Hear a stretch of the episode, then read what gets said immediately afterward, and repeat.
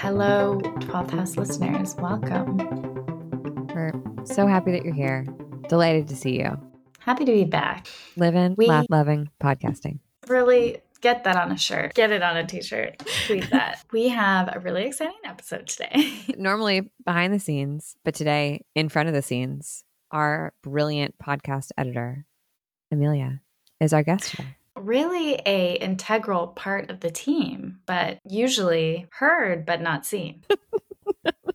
I didn't mean to do that. But truthfully, that is the case. You hear Amelia's editing talent all over the web because she has many podcasts under her belt. But she has been with us now for a long time, editing two podcasts and sharing her genius, making us sound smarter, better, faster, stronger. More gorgeous. Yes. I love Of when she makes course. it sound beautiful. It's so important to me. it's it's so important and we were waiting for the day that she would grace us with her genius on the pod and oh boy oh boy is it a juicy episode The day has arrived, and we hope this day never ends because we are going to have Amelia back on the podcast. But oh, today, oh yes we're talking to Amelia about how to exist with a intuitive business without using social media, like literally without using it. Like deactivate your account, homie. Like you're not on there anymore. delete the account Delete it. Just get rid of it. Delete it off your phone. Delete yourself off of it forever. What happens? What happens when you get rid of Instagram and TikTok and Twitter? Do you does ever do you basically cease to exist or can you have a thriving business? Good news. You can have a thriving business. I actually, that's one of my favorite parts of the episode was hearing about her journey through rising to influencer book deal status on Instagram and then deciding to peace out, deuces to the platform and go do her own thing. It's such a good story. It really is. And I think a lot of people, a lot of us can relate to it, especially if you were trying to grow your audience online in the, I don't know, from 2016 on, and just how futile that how, that can feel and how you can really make meaning of it if you don't grow online, that it's something that's wrong with you and that it's your fault, when in reality, that's totally not the case. And it's not even necessarily By design. exactly exactly they don't want you to win the game but we're we're getting ahead of ourselves i really think that we should just let amelia take over from here because Mhm. she has so many great little bits of wisdom to share and if you've been thinking about maybe getting rid of your account for a while or trying out limiting your experiences online like in social media i think you'll really like this episode or if you haven't been thinking about that at all but you just want to hear the perspective that it's possible that might kind of like you know help you unclench your butthole around the things like social media that feel so important in our business to like get right when in reality maybe they're not. So i just generally i think this is a great episode Amelia, welcome to the 12th house. We are breaking the fourth wall ish, in a sense. I'm like coming out from behind the curtain onto the pod. it's more of a wizard of oz situation right. Yes, that is apt. For those who don't know, Amelia runs Softer Sound Studios, who edits our wonderful two podcasts. Hopefully, they're wonderful. Yes. and I'm afraid of saying your last name wrong. It's so cool. Can you say it? Yes, uh, I can say it. And it's also, you can't really say it wrong because everyone in my family says it differently. So love that I say Amelia Hruby, like roll it together. That's more Love that. Czech, which is where it's from.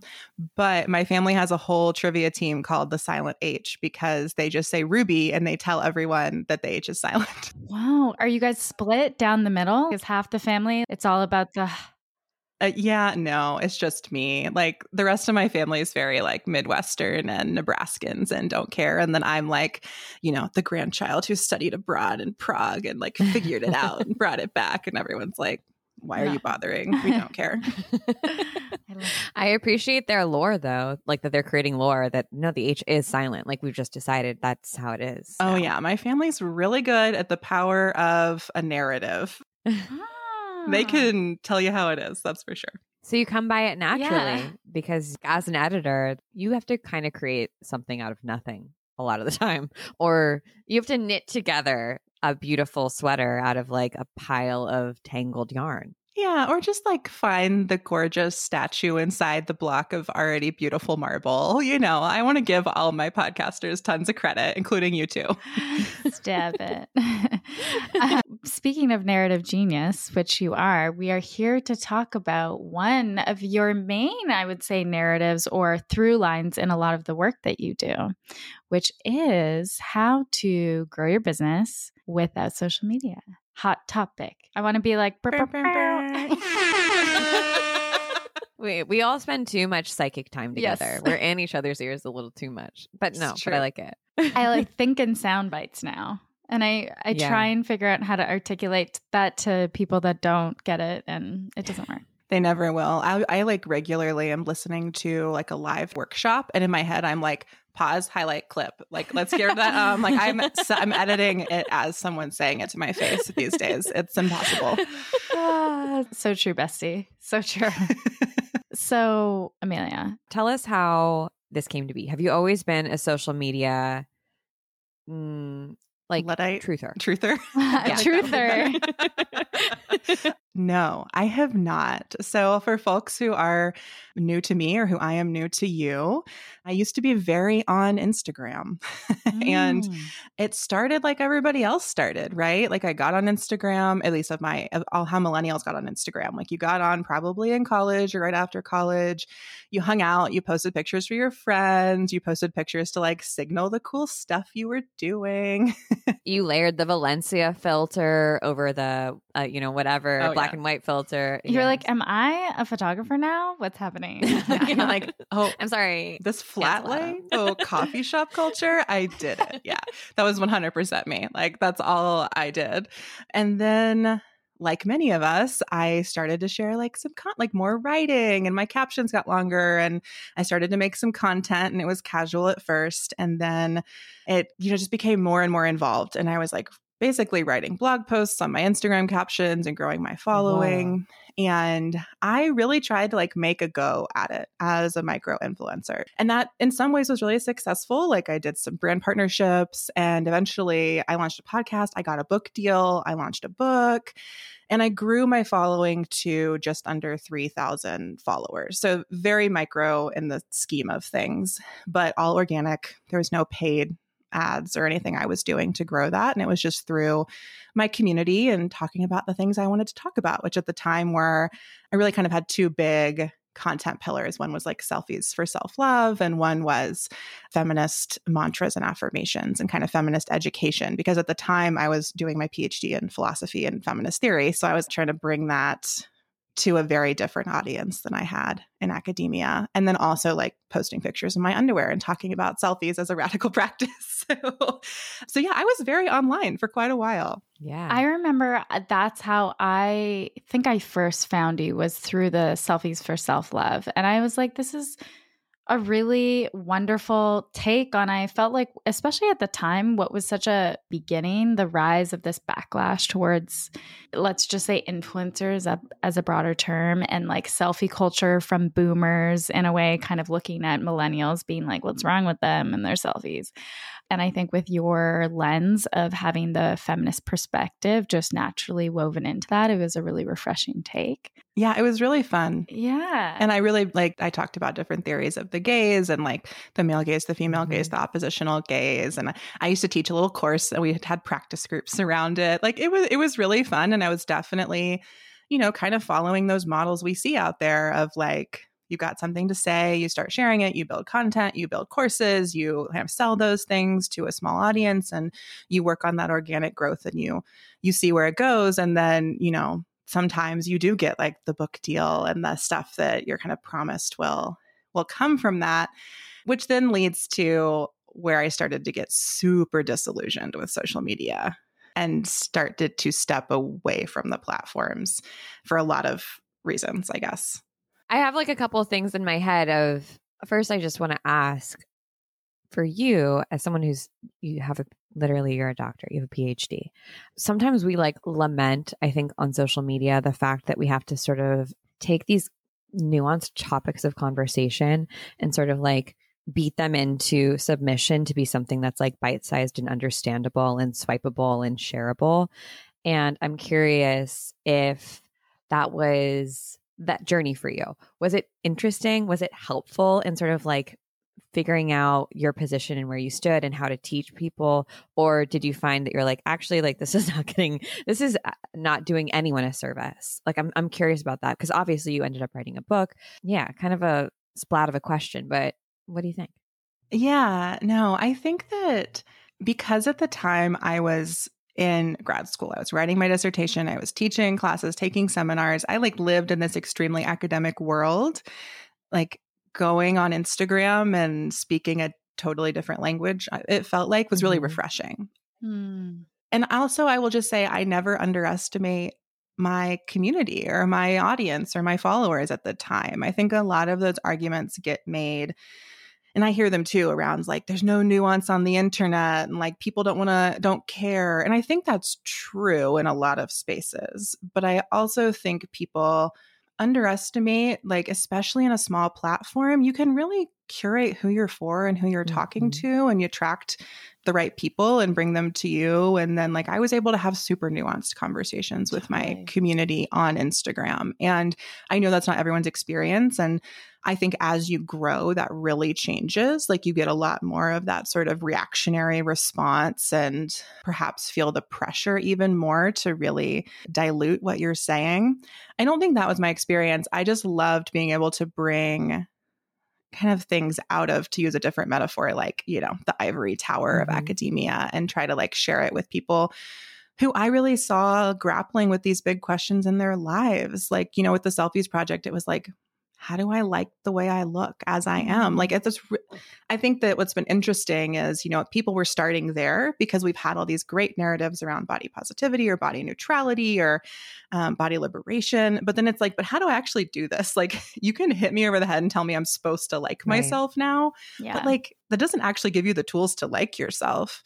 And I think that what I loved in a lot of the feminist readings and practices I was engaging in is like, I'm like, there are tools here. We just need to share them and we need to figure them out together. And I never felt like I had to dilute that to share it on social media, at least at like the level I was at. Although my, again, caveat will be, as you grow, it changes. And I think a lot of people feel that, right? Like there's like kind of these moments where like, even for me, like you kind of cross like 2,500 people and you're like, I don't know who I'm talking to anymore. And you yeah. cross 10K and you're like, I maybe know three people here, and you cross 100K and you're like, oh, I don't know who's around. It's almost like the bigger you get, the more you're just like, oh, I'm not talking to anyone. At least in my experience, like mm-hmm. on email, I used to be so much more afraid and this is part of also just having experience right i would be so scared to send an email to 100 people because i'm like i know these people like i know who's reading this and i can like open it up and see who's reading it and i want to barf that's horrifying. And now I don't even think about it when I send an email, except sometimes when I see the number of like, this is getting sent to whatever, 73,000 people. Mm-hmm. And I'm like, mm-hmm. wow, that's crazy. anyway, let me go on with the rest of my day. I just don't even, I don't even think about other people on the end of it a lot of the time.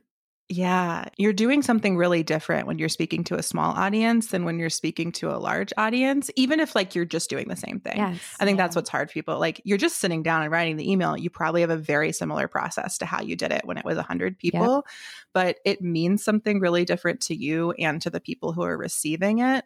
And everybody's expectations have really shifted. Mm-hmm. Like I think that was part of what I noticed too, and what I've seen now for for clients and other folks I work with who have different sizes of audiences. Where you know, if you've got hundred people on your mailing list, you're really hoping like 60 or 70 or 80 of them open right. it. Yeah. if you've got 100,000 people on your mailing list, you're like, oh my God, 30% open rate, killed right. it. Like, right. it's, it's just a totally the scale is different, the scope is different. And that's a lot, I'll just say, like to hold in our bodies and our lived experience of writing an email, to have yeah. to hold all of that when you sit down to write, it's really challenging. Mm-hmm.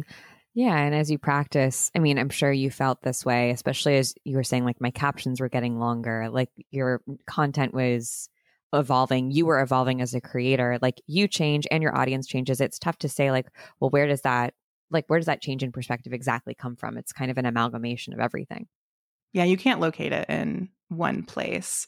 But what I do think is kind of a common theme I see shifting now is just so much discontent in the space between I'm here making content and my follower, subscriber, listener, whoever is like so far away from me, I can't even see them because of how social media platforms have reshaped the space in between us. Mm-hmm. Like neither one of us has moved, but we like can't see each other because I think it's totally. just gotten so opaque and cloudy and and people are just really frustrated. I mean, the sentiment has shifted from all of us are on Instagram and we love it, or even all of us are on TikTok and we love it, to like, do we like it? Do we want to be here? What is happening? I'm so online, but why am I ever online? is what I hear a lot. yeah.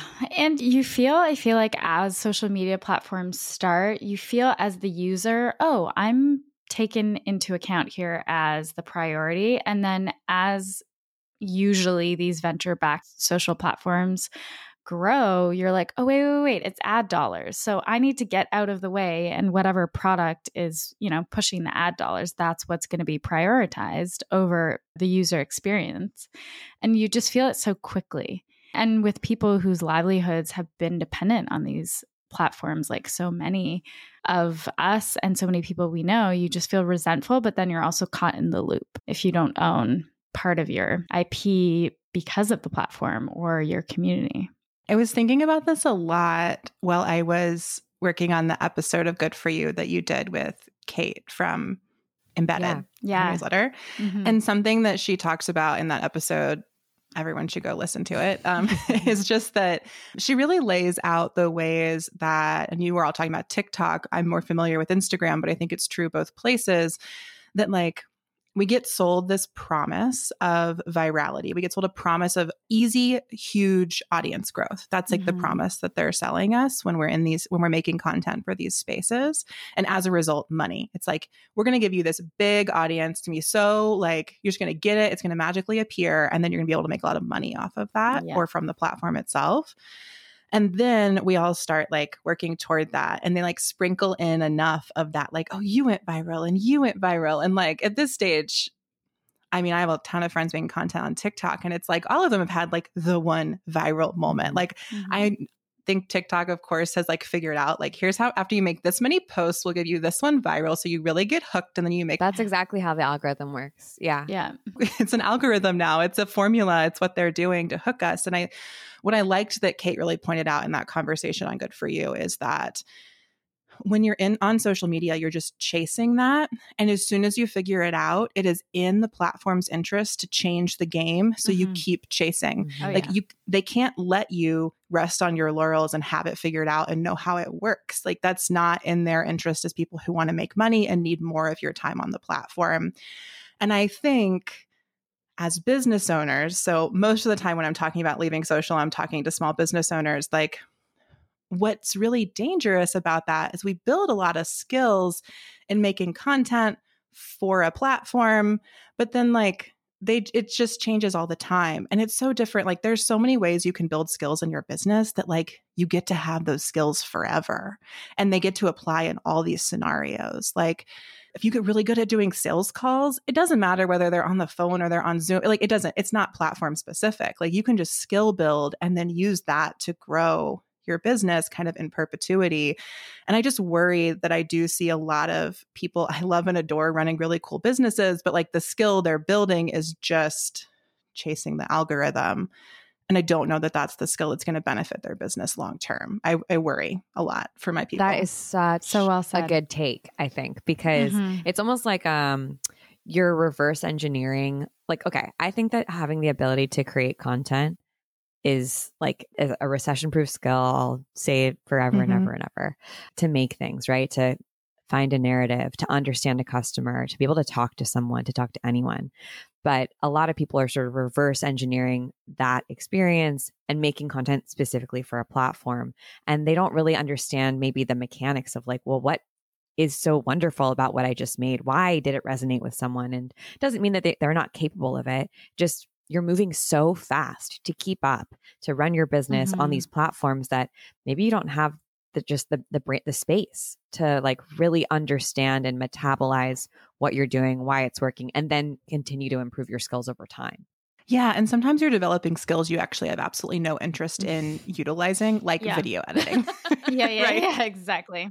like it's really cool if you get if you're on TikTok and you become an amazing video editor and you pivot that into a video editing business like that is a brilliant strategy do it but like most of the people I know on TikTok have no interest in ever editing a video outside of that Oh, platform right? right. so we kind of skill build in places that don't follow our like desires and passions and joys um, and I think that that is also just dangerous as people with limited time and energy and capacity in the world. I think about that all the time with YouTube, where and like YouTube fashion oh, influencers yeah. or vloggers, where I'm like, because I if I try to make a YouTube video, I'm, I'm so bored. I can't I can't edit it. I have to do it in one take because like I'm just it's not it's not gonna happen. And I'm just so so impressed with the fact that they figured out.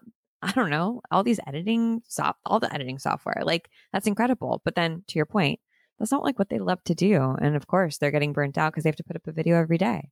Yeah. And it's so much time Mhm. and energy.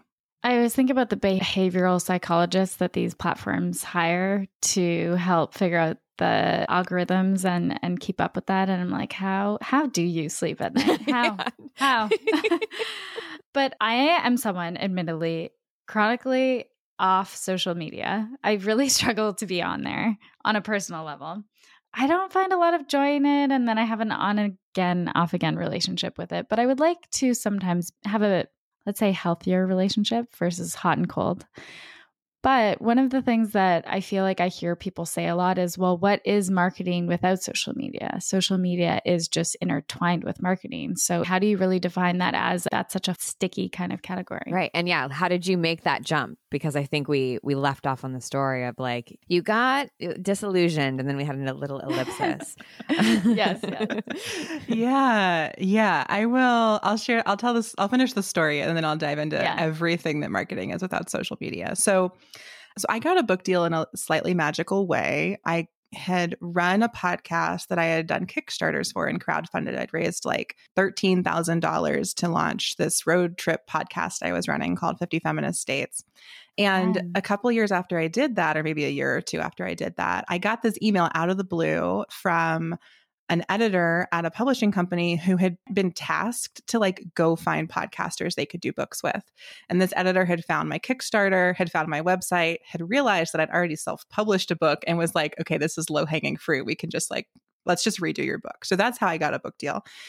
So I got a book deal with a much smaller following than many people do. Like Mhm. often when people query for books and agents, they'll be like, you only have 10,000 followers, you only have 20,000 followers. Like, we're not interested until you grow your Mm. platform. And as a result, during the book process, I really got pushed to have more followers. And I really, I went all in. I mean, I spent most of my advance getting a new website, paying a social media strategist, getting new photos, like really investing in my platform to try to make my book successful. Because that's Mm. the other like secret no one talks about in publishing anymore is like your publishers, they pay you to write the book, sure, with your advance, but they don't put a lot of money or They have Team no budget. behind. right. Yeah. yeah, you really get very little support unless you're, you know, a New York Times bestseller at a huge top five publisher, top big three publisher. So I did all of that. and then I like worked really hard and I was looking around a year later and I was like, what did I get out of this? I was like, well, I got about like 100 followers a month and my book sold 3,000 copies, which is nice, but like never going to make any royalties off of that. And I was just kind of sitting there in the ruins of that. And I was like, I got sold this big fat lie, Mm. frankly. Like, and I bought in and I bought in so hard. And I really did the work. Like, I'm not over here being like, oh, I'm, I'm wise. I was never on social media. Like, no, I bought in and I tried my hardest. And I really had to come to terms with like, this is not going to happen here for me. I'm not going to be an influencer. I'm not going to sell my like content in this way at this scale. So I decided to leave social media. And in that process, I did what I do best, which is I made some more content. and what I made was a list of 100 ways to share your work without social media. And Mm. that piece of content has really traveled all over the internet. It's been viewed thousands of times. It's been translated into Korean and published in this really cool zine they sent me. Oh. It's really, I think, hooked people because of exactly your question, Wallace. Like, what is marketing without social media? Well, frankly, it wasn't even that hard to come up with a hundred things that it could be. I did that like in an afternoon. Yeah. And on that list is everything from like start a newsletter list to like Mhm. pay for a billboard to like call a Put friend, up pasties. Mhm. Yeah, guerrilla Put up marketing. pasties. Mhm. Bumper stickers, like put a sign in your yard, like all Mhm. of these sorts of, you know, some of them are very, I think, kind of throwback mark like to how people used to market before the internet. Mhm. Mhm. And then some of them were much more like, um, you know, I was doing this in the a moment when like Clubhouse was like blowing up. So I was like, you know, join these sorts of online conversational spaces. That's like not on social. That's not Instagram. That's not social media in the same way. Or Mhm. like, and a lot of it, honestly, was just also direct sales. Like email ten people you know and tell them how they can buy something from you. People forget about that. And yeah. and that's how you just have to like I think being cringe is very popular right now. That's like one of the most cringe things to do, right? Is like to ask people to buy your thing and put yourself up to be rejected like to your face because that's really hard. But that's just that's how you do a business. All these people that we're like we see and we aspire to be who have these giant online platforms like Mhm. most likely they've had to do some of that really cringe direct selling of themselves and we just don't see it anymore because now we see them pitch to this huge audience and it never feels that way but you know really what i've come around to and this is like a harsh take most of us i think when we are promoting our business on social media we're just scared of actually selling to individual people and we use social media as a cop out because it's way easier to put up a post and then complain that the algorithm didn't show it to anybody and it only got 10 likes and nobody bought my thing Mhm. than it is to actually in like reach out to people and ask them to buy your thing. And that sucks. I hate it. I tried to avoid asking people to buy my things for a long time. I get it. I'm not here judging anyone who's listening or who just like turned this off and was like, fuck you, Amelia. but but I just I think it's it it's it's what ends up happening and I see it constantly. And I will say I think there are certain businesses that thrive on social media. And I think that I'm speaking mostly to my fellow service providers. I think a lot of product stuff, like that's a totally different ball game. You like, you know, you're trying to go on Shark Tank, you're trying to make the next scrub daddy. Like that's a you're probably not sending one-on-one emails asking people to buy your scrub daddy, but like, you know, you're selling podcast services, you're selling copywriting, you're selling whatever. Like social media is not where it's at. Like relationship marketing is where it's at. Well, Mm. especially if you are a service provider, to your point, you have limited time, right? You can only take on so many podcasts that you can edit. I can only write for so many people as a copywriter. Mhm. I don't necessarily want to achieve scale. like, Yeah. Yeah. I don't I don't want to have a wait list for the next 4 years for my copywriting services. No one's going to sign up for that. That what's the point other than like maybe a vanity metric or making me feel popular and important. Mhm. That's not actually that useful. So to your point, you don't necessarily need social, but I am curious you went dark, right, on social media. why Yeah. why the extreme? Like the black sort of that the why because I, I think a lot of people when they come to the realization that you did that like wait i'm not going to be a mega influencer i'm not going to get a million followers um this isn't going to be the way that i like make my money um Mhm. or run my business they take it personally and they're like well it's because i didn't get it Mm. not your perspective which i think is correct which is like no the the game was never stacked in my favor yeah. and they kind of like just shut down on social and maybe share a little less and like don't try as hard and maybe lurk a little bit more. And Mhm. every now and then we'll like throw something up there. They're still using social media just not as like intensely as they used to with the Yeah. fervor that they you know when they were trying to accumulate followers. So is it was it a personal thing? Like you needed to go cold turkey in order to maybe i don't know get out of it altogether? Or what, what was the reason what was the reason So it was actually a values alignment issue for me. Mm. So I think the piece, the way I've told the story so far is really like my personal journey that I went on.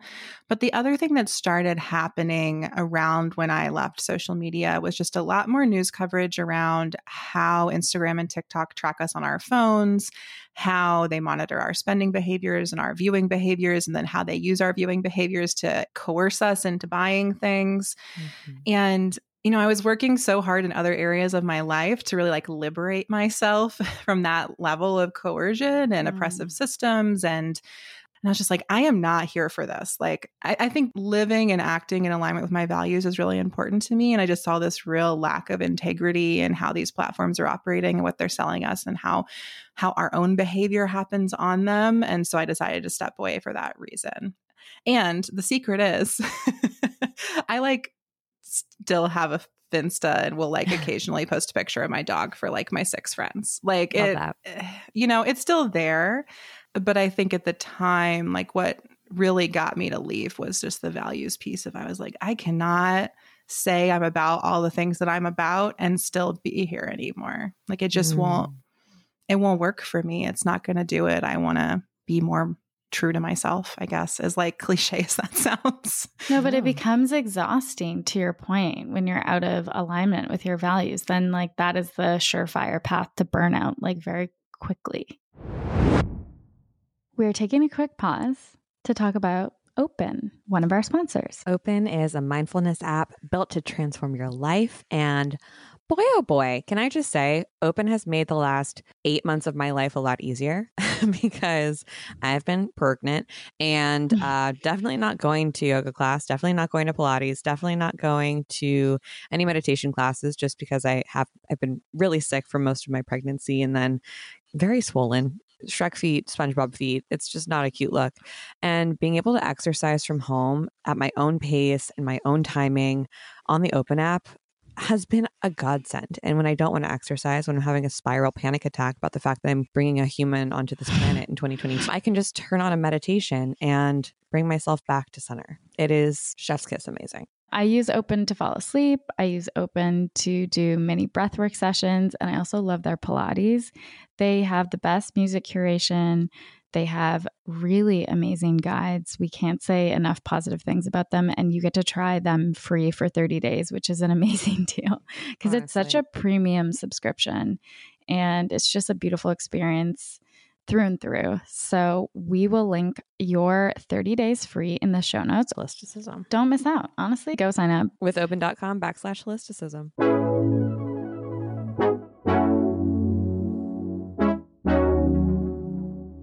One of the things I feel like we hear a lot and is very, I feel like prescient in this conversation is the conversation around being canceled. Mm-hmm. And that people will say, well, I feel like I need to market on Instagram. I really want to and want to be online, but I'm afraid of being canceled. And while we're talking, I'm kind of thinking, is that really it? Like, is that really? I'm sure some people are, but is that really the fear that we mostly have?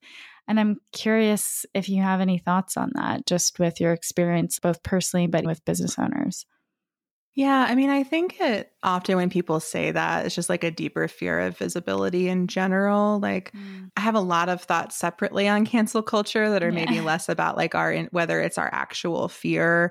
You know, I really love like Adrienne Maree Brown's book, like "We Will Not Cancel Us." Mm-hmm. I think that's a mm-hmm. great resource to go to to like think about cancel culture in general. And if you're someone who's like, "Yeah, I can't be online because I don't want to get canceled," like I would say go read that book. Yeah. yeah. because what I normally I'm like, what do you think you're going to be canceled for? Like, what are you talking yeah. about or doing? And then what actually just ends up coming up is that fear of visibility and that fear of vulnerability.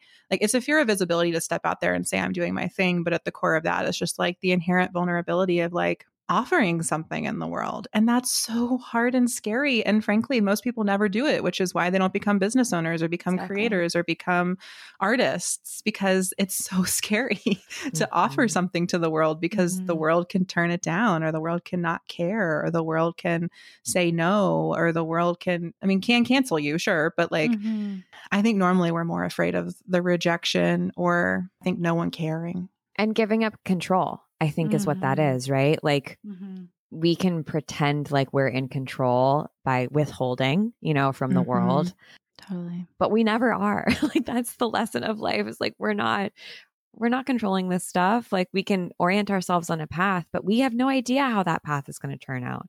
We just kind of have to be happily responding or like responding in general to the world around us and um and trying to figure it out on our path on, on the way. But that's horrifying especially if you want to be seen as perfect or good or whatever it is you've been told you need to be like makes you want to throw up you know Mm-hmm. Yeah. And I think that's a lot of why people will often prefer social media to those sorts of like direct conversation and sales techniques we've been talking about. Because, especially when we look at Instagram, I mean, that's a platform of controlling your own image. Oh, yeah. Mm-hmm. And it's a space where you can make like the perfect post.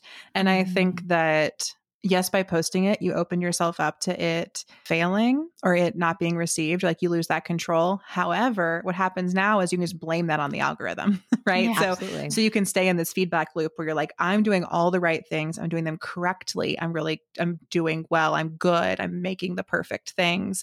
And it's just the platform's fault that it's not going well. And while that is true, I do blame the platform. like I'm with you, but there's a caveat here, which is that like if you're not doing anything else or you're not putting your stuff anywhere else, so you're like you don't have a business, you have like a series of nice posts. Mm-hmm. We also can control immediately our relationship with other people. We can block someone when we don't like mm. what they're mm. saying about us or to us, or we don't want to hear their feedback. We can mute them. That mute feature, I feel like says so much about yeah, human psychology. Totally. And people just being like, just mute them. And I'm like, just avoid the uncomfortable interaction you don't right. want to have. Yeah, yeah just, which you can't avoid IRL unless you don't leave your house. Um, which during the pandemic we all didn't true, leave our houses true. and yeah. i think like our ability to tolerate that discomfort has gone down as a result like 100% you know, and that's not anyone's fault per se. It's just like I think it pushed us even deeper into these spaces where we we wanted that control even more because we lacked it, you know, throughout so many other areas of our lives during the past few years. And so but I think like where I come to all of this from is still that I want all of the people I see trying to start businesses, I want them to succeed. I want them mm-hmm. to have successful businesses on their own terms, whether that means like a side hustle or it means like we're going to replace your full time income with a business with your own work. Mm-hmm. I just think social media is rarely the way that that's going to happen. Mm-hmm. And it's often the first place we go, right? Like you want to start a business, you claim your handle, you start making content. And I see a lot of people who just have made a lot of content and never got around to actually starting the business because mm-hmm. they went to Instagram first instead of, you know, for me, it's like, go to your notion doc or go to your piece your notebook and like figure out the offerings like it's a business what's for sale? Build your community build your network build that sense of trust with you so that when you put these things that are for sale on sale people want them from you and i think that's what works you know like i said before i used the word phrase before like relationship marketing. It's like that type of network building and genuine like offering to people what you have to offer and directly offering it to them like I think it works. There are a lot of businesses out there that show that, including my own. So, you know, the next stage of the journey for me after going dark on social media, I left my personal platforms up. I wanted the archive of me to exist. But then I launched my business with like a website and I sent like 60 personal emails to people. And I did that in September of 2021. And then last year, so 20, 22 was my first full year in business. And, you know, I, as a one person business, like grew that to, we did just over 90K in revenue last year. So, like, Amazing. it's working. Thanks. Yes. Yeah. Snap, I like snap. to share real numbers. I yes, think no one says like how much money they make. But when I'm saying this, I'm like, I made more money myself last year than I'd ever been paid from a job wow. before that. So, isn't that such an amazing feeling? Incredible. It feels, it was so hard. I'm not gonna, it was so hard, but it feels so good. yeah.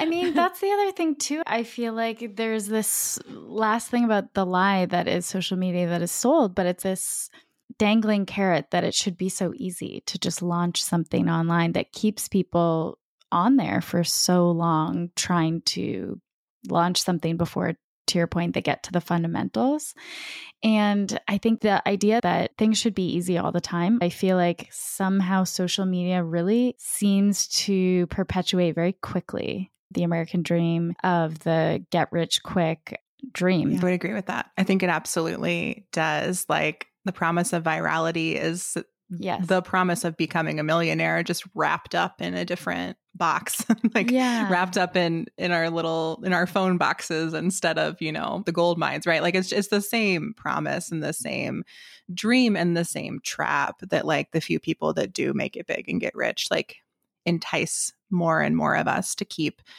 trying and going for it and just continuing to pour all of our energy into those areas. And I also agree with your point, Wallace. Like, we do get sold this idea that it it can be easy or it should even should be easy for us like why are you trying so hard like the cringe moment is a lot about like it's all wrapped up in like oh it's so cringe to try hard it's also wrapped up in that thing that kate pointed out of like you can no longer just post a TikTok and pretend you don't care if it goes viral. Like that's not an option anymore. So like we now we need cringe because it's like it's too it's too transparent. Like we, yeah. we all see it. There's no making TikToks without like everyone being like, "Yeah, you hope this will hit," like, yeah. and, it, and, it, didn't. So yeah. like it, it, we were really wrapped up in that and that sense of ease. Eh, but I think it's just we're focusing it in the wrong direction. Like the things that should be easy are like being yourself like mm. getting to getting to express your reality in the world getting to and like that stuff is so hard because of the world we live in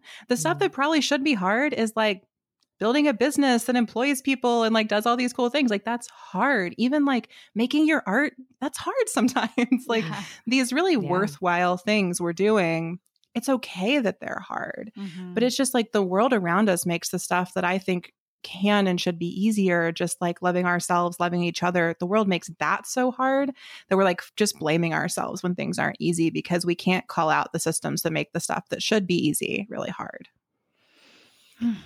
That was the tweetable moment. Yeah, I was like, oh, let me just inhale that.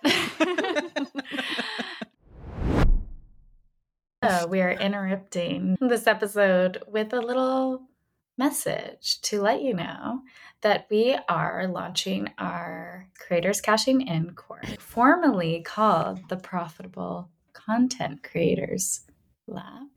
That's right. Yes. Why did erase I... that question mark, put a period, and exactly slap it on the butt and get it out of here? Yeah, Profitable Content Creator Lab. We we went through a little bit of a a, a redesign, a rebrand, a facelift mm-hmm. last year. We pulled it under the Notion for Magical Baddies umbrella universe, and now it's creators cashing in with Notion for Magical Baddies as a format. And this is my favorite class to teach, mostly because it's a, a beast, but also because I feel like I literally can pour out my brain and everything that I've learned over the last 10 years and share it with you and the good, bad, and the ugly.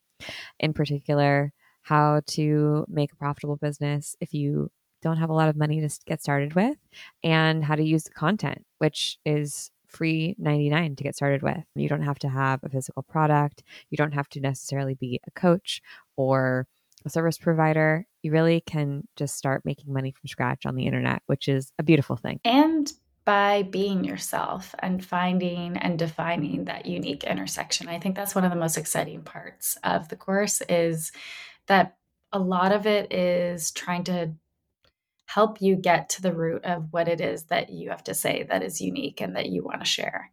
Because sometimes yeah. you know you have that urge, but you're like, ah, I just don't know how to express it totally. I have notebooks and notebooks full of, you know, these exact musings from before I started holisticism of what a what do I have to share? What do I know? Like, what would anyone want to hear about from me personally?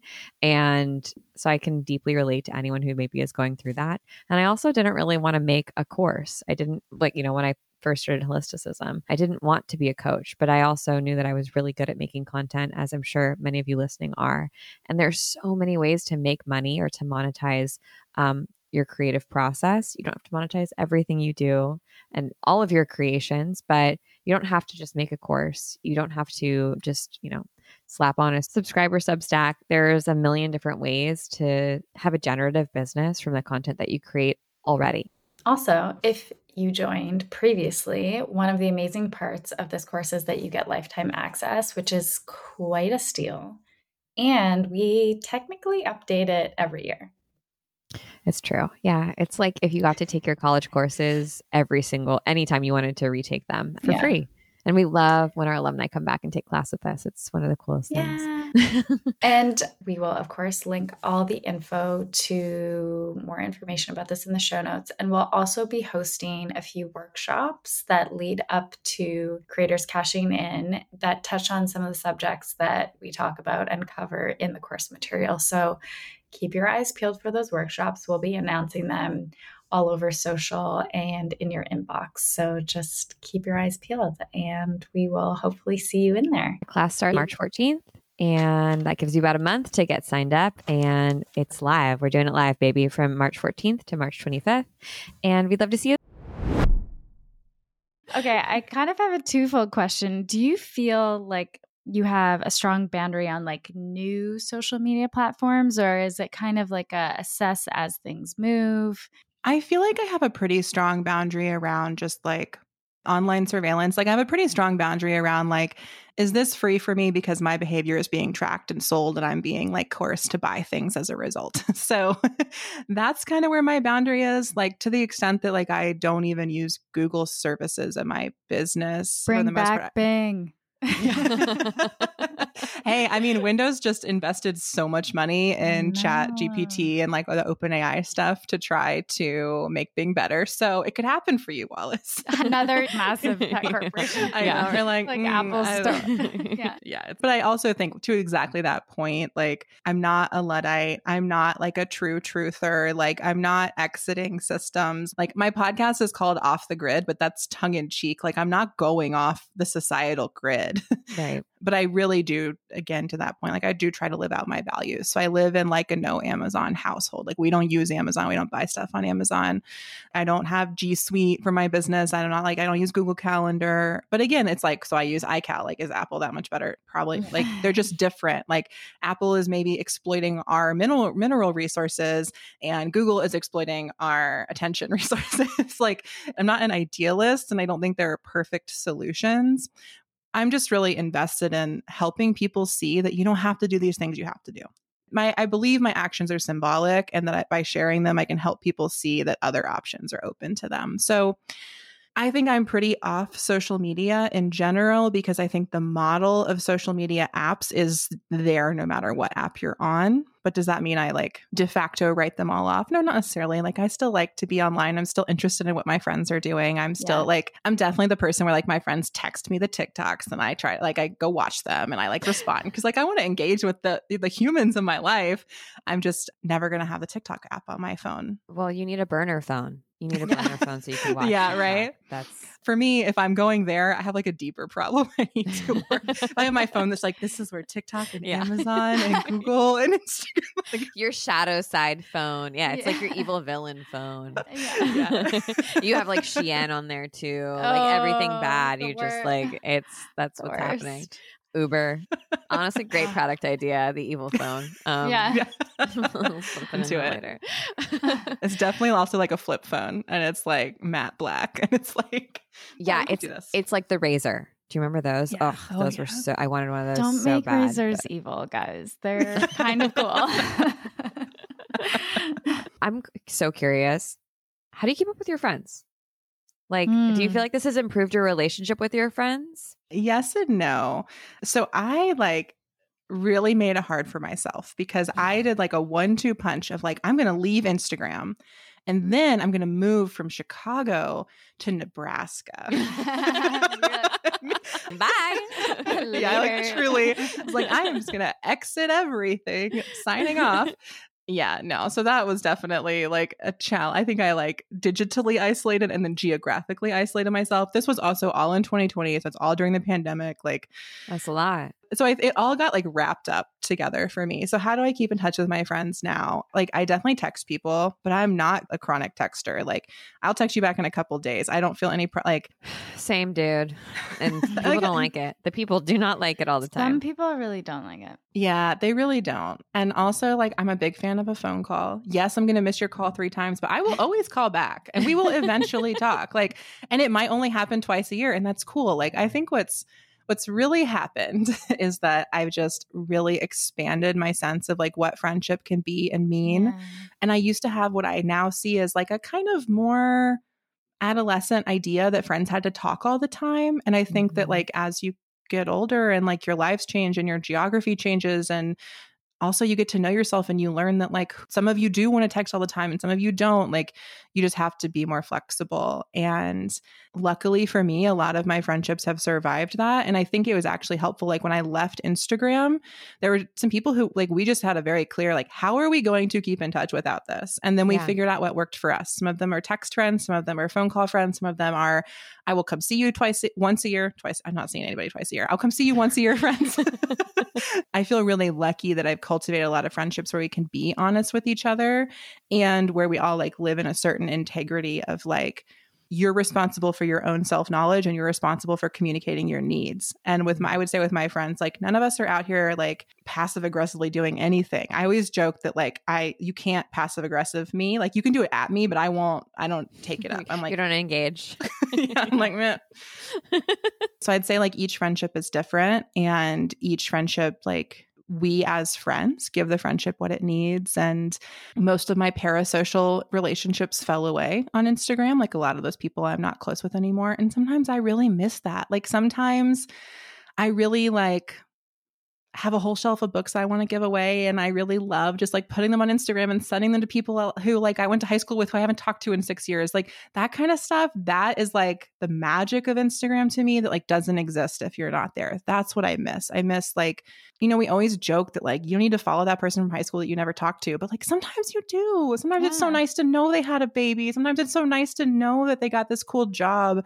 I've really mm. been learning that like people circle back also. Like Yes. somebody you haven't talked to, like they return. So life is so long and they do return. Oh, and Oh, you yeah. don't Yeah. know that when you're younger. Or I didn't know that when I was younger. I was No, like, it's like you're here, you're gone forever. yeah, exactly. It's not Exactly. true. So I think that's been another big lesson I've learned about friendship. You just have to get really clear with what you need and what you can offer and be really honest with people about that and then create a lot of space for things to flex as people's lives change and and not take it personally when somebody doesn't talk to you for a year and you find out a year later that like they lost a parent and a pet and like a job all at the same time and of course they didn't talk they didn't respond to your text for 9 months and being okay with that because you're okay Exactly. enough like in yourself and your own value. Or are they just like were depressed. Yeah. I Or, should- you You don't have to go through life catastrophe. They just like weren't feeling it. They were just like yeah. too busy watching Below Deck. like, also viable. we love to say sometimes it ain't that deep. And I think my dad always says, and I laugh at this, but so often he's like, it's really not that personal. Like most of what you think is personal is not. it's really not. And so I just was listening to on this note, um, Elizabeth Gilbert was just on Ah. Martha Beck's podcast recently Ooh. and talked about this exact thing of like coming out of the pandemic, like their phones like blowing up with people wanting to like connect, connect, connect, and like always trying to like make a plan, always trying to do the thing. And Elizabeth Gilbert was just like, I just had to tell these people to back off and like it wasn't going to happen with me. And basically, she was like, I have like three friends now. Yeah. Just like, like that's all I have capacity for, and I don't really want them anymore. And I find that really inspirational. Just like really being like, this is who I am. This is what I've got to offer, and I know it's really valuable, and I know other people need more from their friends, and that's okay. I think that's such a cool way to think about there's so many things the pandemic has done to like refocus what's important in our lives and very much so I feel like you hear that about friendship from a lot of people in terms of just bringing to the center what is the most valuable and what you care about and what you want to prioritize and that might mean no new friends or bye bye some of your current friends. Not in like a harsh way but mm-hmm. do you feel like the almost the inverse of Michelle's question that you've had that with social media where you're like, "Oh wow, I was engaged in these behaviors that I thought I liked and I thought I was into and I really believed and maybe they did serve me at that time, but looking back on it now, I really feel so at peace without them." So, what comes to mind first is less the behavior and more like when I left social media, I never ordered another pair of girlfriend collective leggings again. Like, that's not entirely true. I, I definitely have ordered some sweatpants from them much more recently, but like, Great point. it's like a lot of a lot of the objects I thought I desired, I did not desire. I desired like the status Mhm. symbol of posting in those clothes. Yes. Like I used to do uh, some brand work with like parade underwear and I really thought I liked them and let me tell you, I have not worn any of them since I stopped. They were not actually what I genuinely felt comfortable in. Literally, it's just like comfort. Yeah. And I think that like for me, it was less behaving in ways I realized weren't true to me. But it was deeper than that. Like my desires were being shaped by mm-hmm. these platforms. What I wanted was being influenced. And that is like to me the root of all evil like that that's what these capitalist white supremacist patriarchal systems we live in are always trying to do they're trying to get us to desire different things and believe those are our desires yeah. and that's really where i was like oh no this is not good and it happens like for me with with things but like with careers mm-hmm. with human beings yeah. i think when you were also just to keep referencing this conversation with kate like I spent five hours listening to it yesterday, so I'm really familiar with it. But it's very fresh. Um, she was like, very fresh. I really enjoyed it. But she was like, Do any of us actually desire the guy from the 1975? No. Yeah. yeah. but like, right. it, it's pernicious. Right. It really does. Right. It gets us. So I, I think that that's what's really shifted for me. Like that's where I was like, oh, now I can actually start to get in touch with what I actually desire. Yes. Because I'm not so influenced. It's like compulsory heterosexuality, right? right. Where just yes. that's because everyone's sort of like pushing it on you all the time that like this is cool and this is what you should want. You're like, I guess I really want big bud brand yeah. overalls. yeah. Like I guess I that's what them. I really, really, really, really want. Yes. And I'm like, no, I don't. I don't actually want those things. I feel like especially with the image of the nuclear family as well or or just kids maybe um like the image of that on social media and what that means and how that affects h- how people think they need to live their lives and what they want versus maybe connecting to that true desire whole other rabbit hole. Yeah it's so true. And i think that like just the note maybe i'll end this on is like leaving social media helped me get a lot of clarity in my personal life and my my desires and my friendships and like what I need and in that sphere of my life.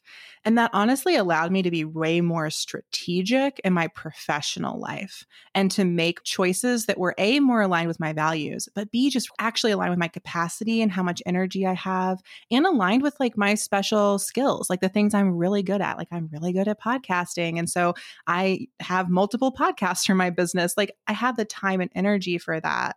And just similarly to what we were just saying, like when I left social media, my personal network, like my personal friendships kind of shrank and solidified.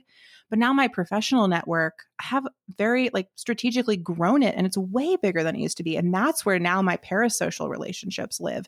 They live in this like beautiful ecosystem of people that I make podcasts for who recommend me to other people, who invite me to do things like because I'm not so busy doing that just like on my Instagram, I'm doing it in a way that's like really working for my business. Mm. And that is supporting me financially and supporting me creatively. And then in my personal life, I have other creative projects that never see the light of day because they can just be personal. And so I think the other thing that's happened is like leaving social media has helped me just like see the different areas of my life as different. I don't feel like everything is so muddled in the same space. Yeah. And then once I can do that, then I can actually integrate them in more meaningful and beautiful ways instead of just constantly being confused about like, is this for me? Is this for the internet? Is for Instagram? Should I share this? Am I going to get canceled? Is it going to be too much? Mm-hmm. Like, I'm not doing that anymore. I'm like, the bounds of everything are so much clearer and contained and mm. and with that like that clarity to me is everything like that's that sort of clarity I think it's probably one of the clearest seeds of the success that I've been able to find in softer sounds and in off the grid and in these more like work things that I've been doing and sharing. Mm. I love that. At the start of the year, I joined a, a group, accountability group for meditation for morning practice. And the, the mantra is keep it clear. Mm. And that's just like that's what the name of the group on WhatsApp. It's not on social that. media. That's what we do. We do it on WhatsApp. It's such a beautiful reminder to come back to like okay, keep it clear. What do i need to do to keep it clear? And it is so obvious and i feel like that's that's exactly what you're saying mm-hmm. like you, you just have to come back to that. Like what's your work? Mm because your work, capital W work, is the work that you do every day, right? Like that leads you to your work. So, how can you stay as clear as possible so you can do your capital W work? I agree with that so much. Yeah. The work you do every day is your capital W work. So, if you're looking around and all you do every day is social media, but social media is not your capital W work, there's a real misalignment. It is working on you. yes, it is working on you. Agreed. Oh, Amelia, I have so many more questions. So we got to have a part two. I'm just saying. Gladly. Normally, people really want to know more specifics. Like, I like jamming with you two on like the philosophy of it all. Yeah. But like, Mm-hmm. if you want to know like what's my five step plan for leaving social media, it's on Off the Grid podcast. Go listen. Perfect. Please tell all of the wonderful listeners how they can connect with you, all, all the many things that you're doing. Yeah. So you can find me at softersounds.studio on the internet. Put it in your Bing.com. yeah, put it in bing.com, Softer Sounds Studio. But that's where you'll find all of Softer Sound's podcast offerings. It's also the home of my podcast Off the Grid, which is about leaving social media without losing all your clients. So it's for folks who want to leave socials, but also want to run a successful business. It's also for people who want to launch a business without social media. The first like five episodes of that are really just a mini course in how to do all of this. I've got a free leaving social media toolkit that goes along with those episodes. So you can find that at softersounds.studio slash by IG, B-Y-E-I-G. And that's kind of the best place to find me. Like there's, I have a podcast about podcasting called the Softer Cast. I have a baby personal project that's a tarot podcast called My Tiny Tarot Practice. Really just like go to Softer Sound Studio and, and explore. There's lots there to find. I love that you have more podcasts than us. Yeah. It makes me feel good. Oh my gosh. Michelle's immediately slightly competitive. She's like, No, no, no, no, no. It's making me I'm feel good. I'm I'm feeling better. yeah, it's really, you know, Anything can be a podcast if you believe in yourself. if you'll say it out loud. Exactly. Exactly. that's true. but guys, it's a lot of work. You could literally could not do it without Amelia. There would be none. Oh, the other thing I didn't mention is I taught a whole class on this in the Liminal Library. So go Yeah, get did. into the Liminal Library and take my class because you can learn it all there and stay in the beautiful holisticism community. bang bang boom, baby. We'll we'll put the link. Amelia, this was so wonderful. Thank you for sharing your genius that is, you know, can't be contained in this one pod, as exemplified by your universe that you've created. So thank you Sure. for being here with us. Thank you both. It's been a blast. Hope you enjoyed the episode.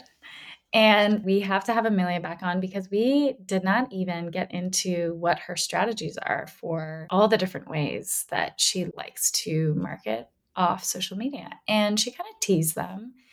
And this is an ongoing conversation. Yeah, and I think that one of the bigger takeaways too is you don't need a million people, you know, to Mhm. to see your work in order to have a successful, thriving creative business. You just need the right people and to find the right people, and that's totally possible. Like Yeah. if it's possible for us, it's possible for you, my friend. So, yeah, I hope you're heartened by this episode and inspired.